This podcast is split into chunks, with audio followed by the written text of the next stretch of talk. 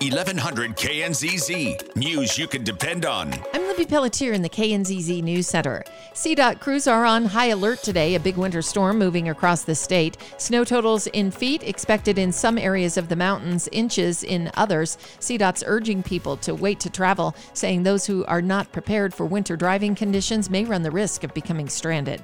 Colorado State Patrol is doing what it can to make sure I 70 travelers are safe. They're launching a high visibility surge enforcement today near the Eisenhower Tunnel, Dowd Canyon, Vail Pass, and Glenwood Canyon.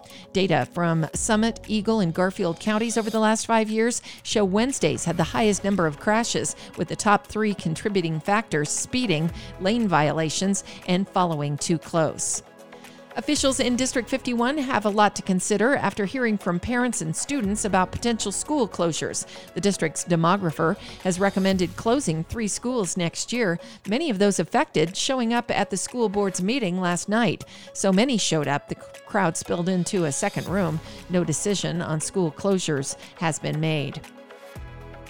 Three Mesa County executives are getting raises County Administrator Pete Baier, County Attorney Todd Starr, and DHS Executive Director Jill Calvert getting 5.7% increases for what county commissioners say is a long list of accomplishments in 2022. Pay hikes for rank and file county workers are expected to average about 6%. A new waiting period gun bill is being unveiled in the state house this week, part of a package of gun control measures Democrats are planning. According to the Colorado Sun, the bill would enact a three day waiting period between when someone buys a gun and when they can access it. I'm Libby Pelletier in the KNZZ News Center.